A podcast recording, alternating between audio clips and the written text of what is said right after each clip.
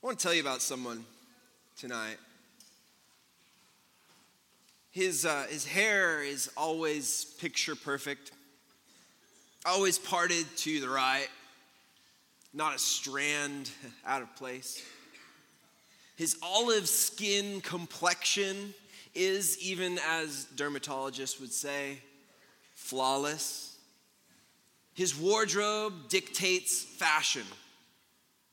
When he drives a car off the lot, its price increases value.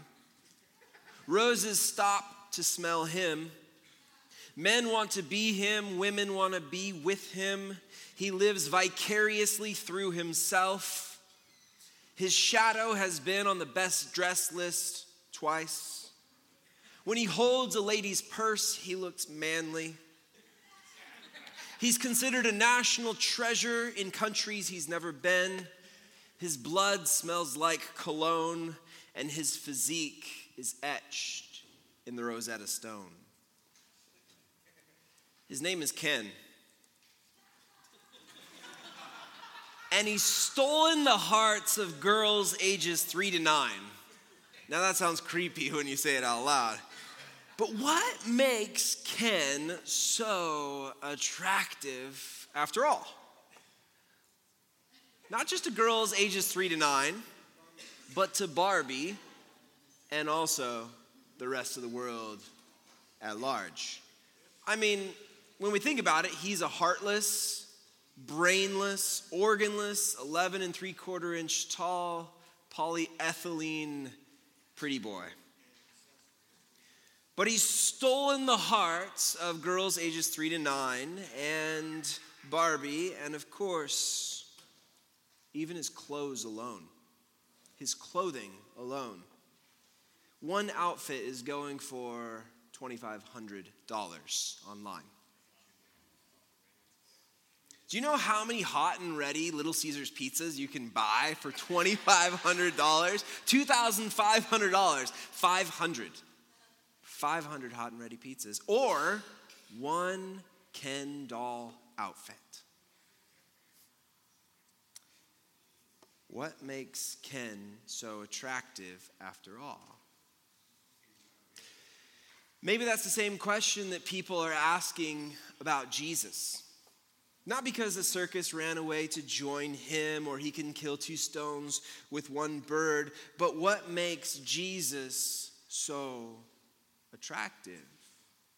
Isaiah 53 speaks of the suffering servant, saying, There was nothing beautiful or majestic about his appearance, nothing to attract us to him. He was despised and rejected, a man of sorrows, acquainted with deepest grief. And yet, the early apostles and countless individuals throughout history have given their entire lives and even their deaths for him. Apparently, Jesus is attractive enough because the life he offers is real, true, authentic life and life to the full. Apparently, Jesus is attractive enough because he is worth something far beyond a value this world could offer. But the way in which the attraction of Jesus gets communicated is interesting the way in which the attraction of Jesus gets communicated is interesting. It's not, as we will see tonight, blasted all over the first century jumbotrons or spewed out all over the first century interwebs for all to see. It's not advertised on infomercials for us to call now or in the next five minutes, but it takes place in the hearts and in the lives of his disciples, people like you and me who learn to live out his message of hope to the world at large. And that's what we're going to explore tonight. In the Gospel of John, the irresistible attraction of the good news of Jesus Christ and all that comes with it love and peace beyond compare. As Dustin finished up last week with his, his message, he left off with a, a, verse, verse 21 of, of John chapter 14. It's not on the screen, but just listen to these words. Jesus was telling the disciples, Those who accept my commandments, which is to love God with everything and to love others as you love yourself, not just accept, and obey them are the ones who love me. And because they love me, the Father will love them, and I will love them and reveal myself to each of them. We pick it up with a bit of an interruption here in verse 22 of John chapter 14. So if you're able to stand, I want to invite you to stand as we read from this one verse, and then we'll get into the text further. Says Judas, not Judas Iscariot, but the other disciple with that name, said to him, that is to Jesus, Lord, why are you going to reveal yourself only to us and not to the world at large? Jesus, we come before you tonight and we want to focus on you. We want to focus on the message that you have specifically for us tonight. Speak to us, we ask. And give us the strength and the focus to listen. Lord, I pray that your word would go forth tonight. And we know that when it goes forth, it never comes back empty or void. Whenever we open up your word, it never comes back empty or void or useless. But use us, change us, transform us, God. We love you in Jesus' name. And all God's people said, Amen. Amen. You may be seated. Go ahead, flip open your Bibles. If you've got the Journey app, you can follow along as well. Check out uh, the Bible translation on there, write notes, whatever you do to stay focused and, and input the Word of God into your life. Verse 22, we'll read it again. It says, Judas, not Judas Iscariot, the one who betrayed Jesus. Spoiler alert, right? Judas, not Judas Iscariot, but the other disciple with that name, Judas, son of James, is what he's called. In other gospels, he's also known as possibly Thaddeus, said to him, Lord, why are you going to reveal yourself only to us and not to the world at large. Like, uh, Jesus, you know, wouldn't it be great to get you some FaceTime up on the Jumbotron? I mean, blast you all over the interwebs, get a blimp and fly you over Caesarea Philippi and Antioch and Jerusalem and Rome and, and Athens and Alexandria, you know, get you that FaceTime. That would be a great blanket broadcast to all the people. Boom, this is Jesus, God's Son, revealed. Sounds like a great marketing plan to me. Good FaceTime, name recognition at least. But when it comes to Jesus revealing himself to the world, why didn't Jesus just blast himself in the truth of who he is on the first century jumbotrons and interwebs? I think that's a question worthy of table talk tonight. So go ahead and talk to the people around you and address the following question Why doesn't Jesus just publicly reveal or announce or broadcast who he is to the world at large? All right, go ahead. A couple of ideas about why doesn't Jesus just publicly reveal or announce or broadcast who he is to the world at large. First of all, they would probably just kill him before, you know, before his time actually came. I mean, they did, but that was for a different reason later on. Um, also, perhaps uh, Jesus isn't interested in fans. Jesus isn't interested in fans, he's interested in followers, disciples who give their life for his truth and the gospel. Uh, and also, broadcasts fade. Broadcasts fade but movements are another story. You think about the news, right? And you think about a news article that's huge and oh, setting the world on fire today. I just, I just, encourage you or challenge you to track that story and how it fades throughout the news over the next couple of days and weeks. I mean, you think back, I mean, how long ago did China land on the dark side of the moon? Like three weeks ago? No one's talking about that today. You're not going to find that on, on any news website or anything like that.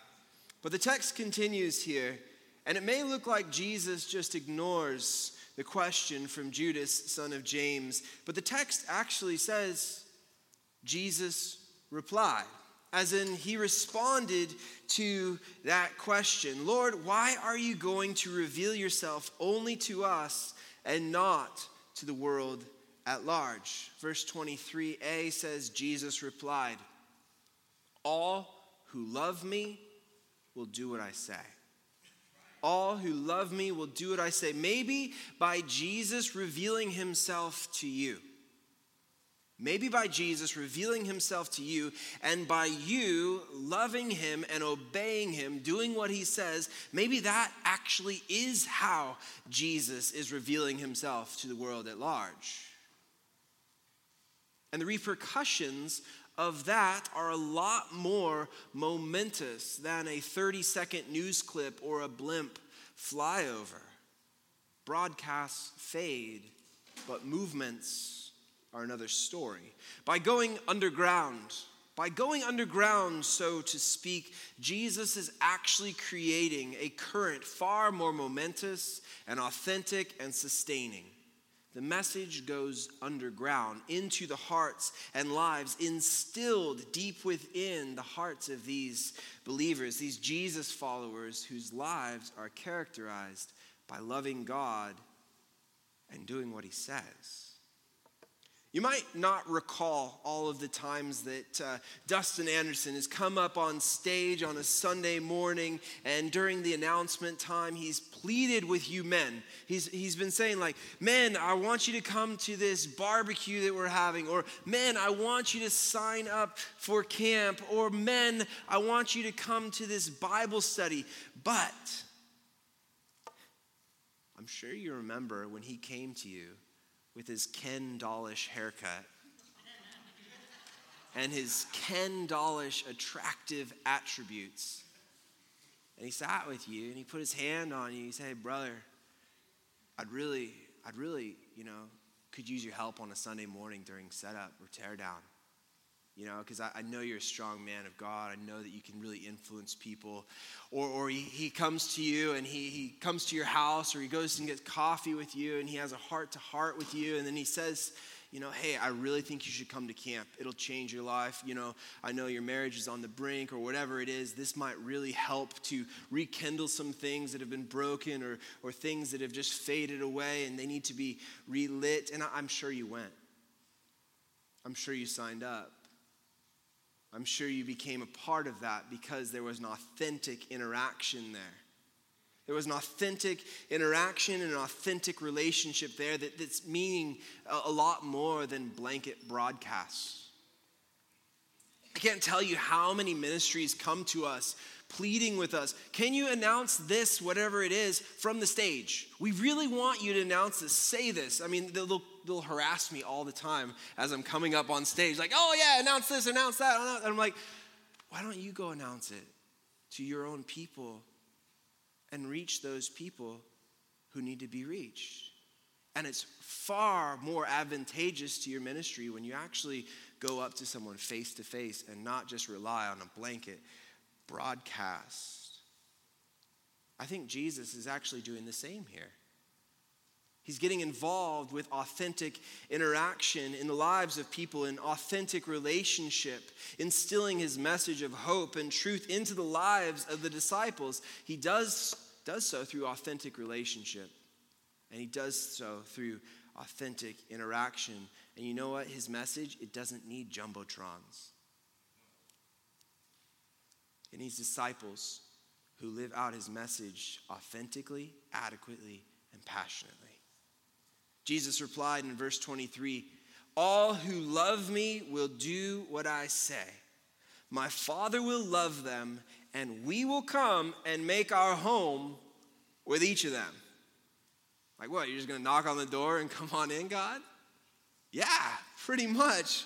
World changing disciples who follow Jesus. They reveal Jesus to the world at large. They're disciples who have made God at home within their hearts. There's a fancy term here used in theology indwelling of the Holy Spirit, the home making in you of the Holy Spirit. It means you're a temple of the living God, that your body is a temple of the Holy Spirit, the Spirit given to you by God. Early in the chapter, Jesus was talking about he was going to go away and he was going to prepare a place in heaven for the disciples. But now he's revealing how God would make his home in each and every one of them, in each of the believers here and now on earth by means of the Spirit.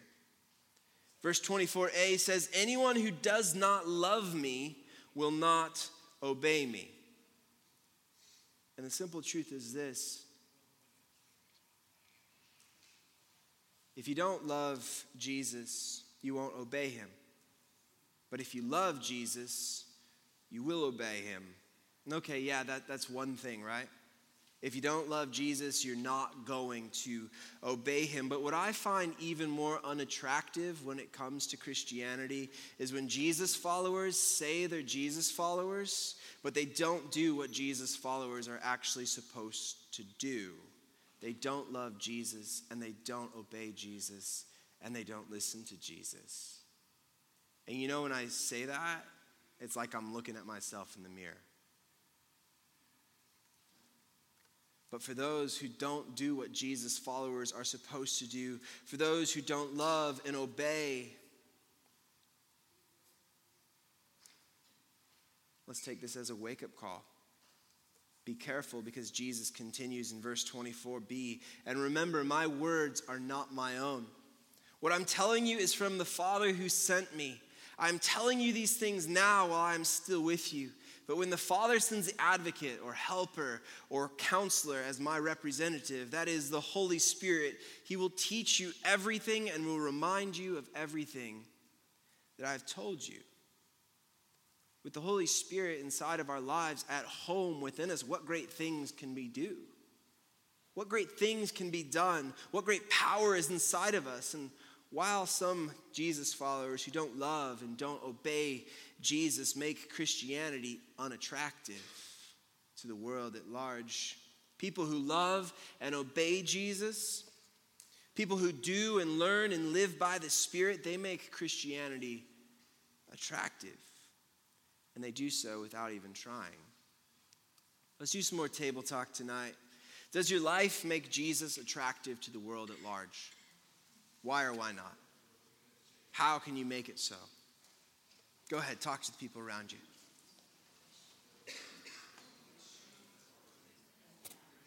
So, does your life make Jesus attractive to the world at large? Why or why not? How can you make it so? I hope you didn't address that third question. How can you make it so by saying, Well, I have this marketing scheme of how I'm really going to market Jesus to the world? Uh, because you know what? Being a faithful disciple is enough. The simple act of loving Jesus and doing what he says is attraction enough. And with the Holy Spirit inside of you, the advocate, the helper, the counselor, teaching you to love Jesus and obey Jesus, that's an attraction that is out of this world. You know what else is an attraction out of this world? The peace that Jesus gives. Verse 27a says, I am leaving you with a gift, peace of mind and heart. It's here a reflection on the Hebrew word shalom, which means something like peace and wholeness and contentment. Verse 27 continues, and the peace I give is a gift the world cannot give. So don't be troubled or afraid. Don't be troubled or afraid or distressed or fearful or cowardly because you have peace. Let's talk about peace, a peace that you would receive from Jesus. The peace that Jesus, the Prince of Peace, gives is out of this world. It's a peace that makes possible by his work on the cross. But don't be confused about this. Peace is the peace that Jesus gives is not the, the absence of conflict and trial, it's the presence of God right there in the middle of conflict and trial. It's a peace that's fierce, that overwhelms all of your all of your trouble and all of your fear. And this fierce peace is established by the indwelling, home making presence of the Holy Spirit inside of you. And to me, when Jesus followers love and obey Jesus and live out the peace in their own lives, that's attractive. And it doesn't have anything to do with picture perfect hair or a wardrobe that dictates fashion or a physique etched in Rosetta Stone. It has to do with ordinary folks who don't look so ordinary after all, as they adequately, authentically, and passionately love God and others. It's like a celebrity chef who now serves it up hot on stage for Jesus. Maybe you know him. It's like an air conditioned mechanic who's found new tools for reaching young men on the football field and in juvenile hall. It's like the high school math teacher who can't help but to multiply her faith in the way that she ministers to her students. It's like a retired insurance agent who ensures the well being of people who aren't having the best of days. It's like an ex golf pro, Chico State reppin', former drug dealer who now deals out love to the world one person at a time.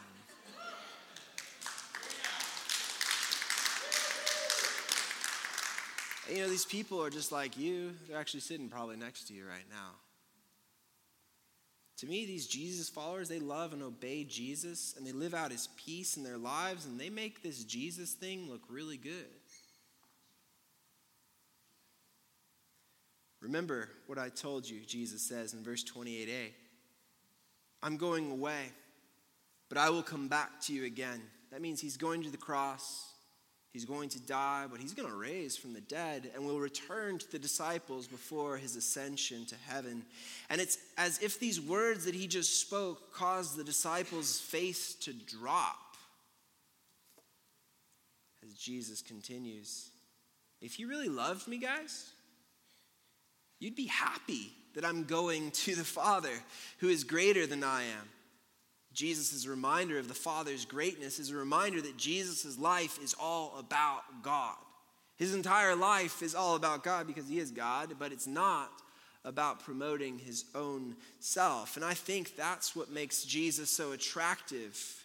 It's all about God. It's something that should characterize our lives and also the lives of the disciples too. And if the disciples really loved Jesus. And if their lives are really all about God, then this act of Jesus going to the Father, it should give them great joy. And that's the way that I think we should approach life. If our lives are completely about God and for God, we should approach every single obstacle and challenge and fear and doubt with a hope and a peace and a truth that, you know what? I can get through it because I've got the Holy Spirit inside of me. I have a, a, God who conquers. I have a Jesus who rose from the grave. But yet we get so afraid. We get so afraid. It's like, oh, man. Like, you know, the things that people are afraid of money. Like, really? If you've got money problems, do you realize that God is the one who can multiply loaves of bread and fish? Like, that doesn't make sense. But maybe God can make that not make sense in your own life too with your money problems. If you've got health issues or kid issues, remember Jesus is the one who heals. Jesus is the one who restores and renews families and relationships back together. So I'm not saying or trying to discount or discredit your suffering or your pain or your trial or the road you're on right now. What I'm trying to say is that there's hope. We are never a people who are hopeless or without hope. Because even beyond the grave, we've got a hope of glory and great joy that awaits.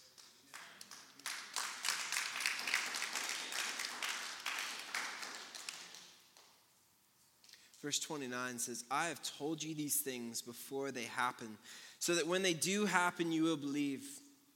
It's not that they didn't believe before, but Jesus is just telling them that when these things occur, when these things would happen, their trust level of Jesus would increase and their understanding of who he is. Oh, yeah, you told us about that before.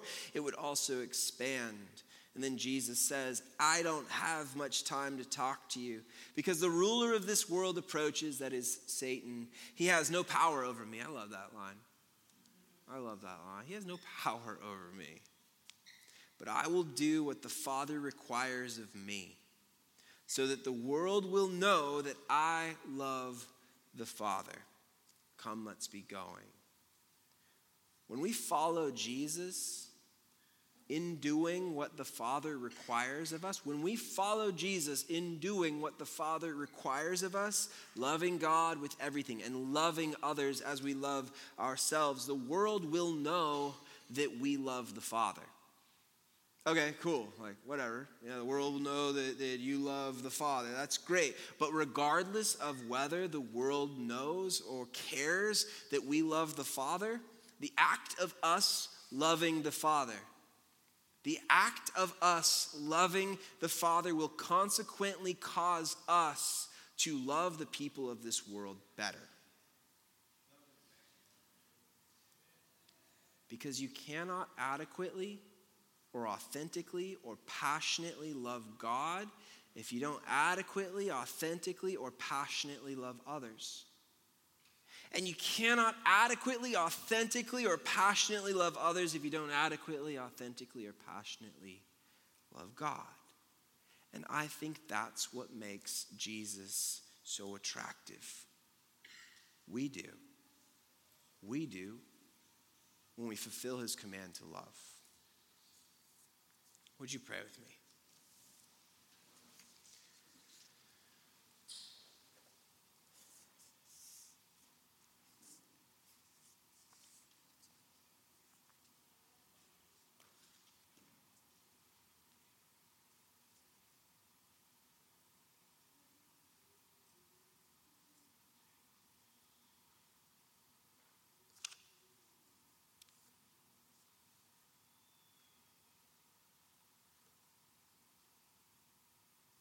Lord Jesus, we want to love you. And we want to obey you. And this life that you have for us, it is so attractive. But it's hard. And there's so many distractions in our lives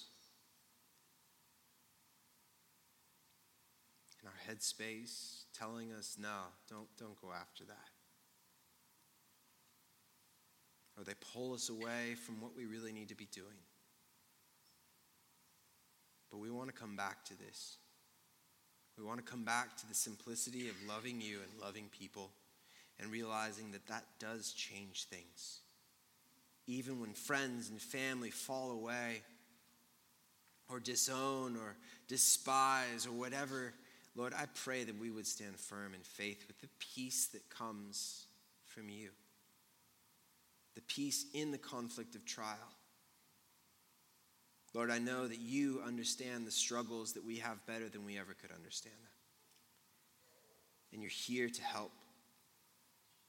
You're here to help us overcome, to help us to be faithful,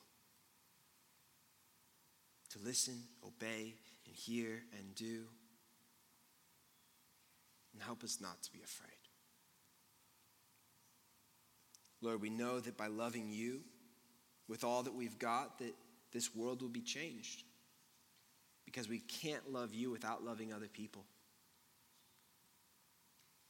To help us to do that, especially with the challenging folks that meet our way. We love you and praise you because we are challenging people that you took and our taking and our restoring. We love you. We need you. We ask your Holy Spirit to guide us, to lead us into all truth. In Jesus' name we pray. Amen.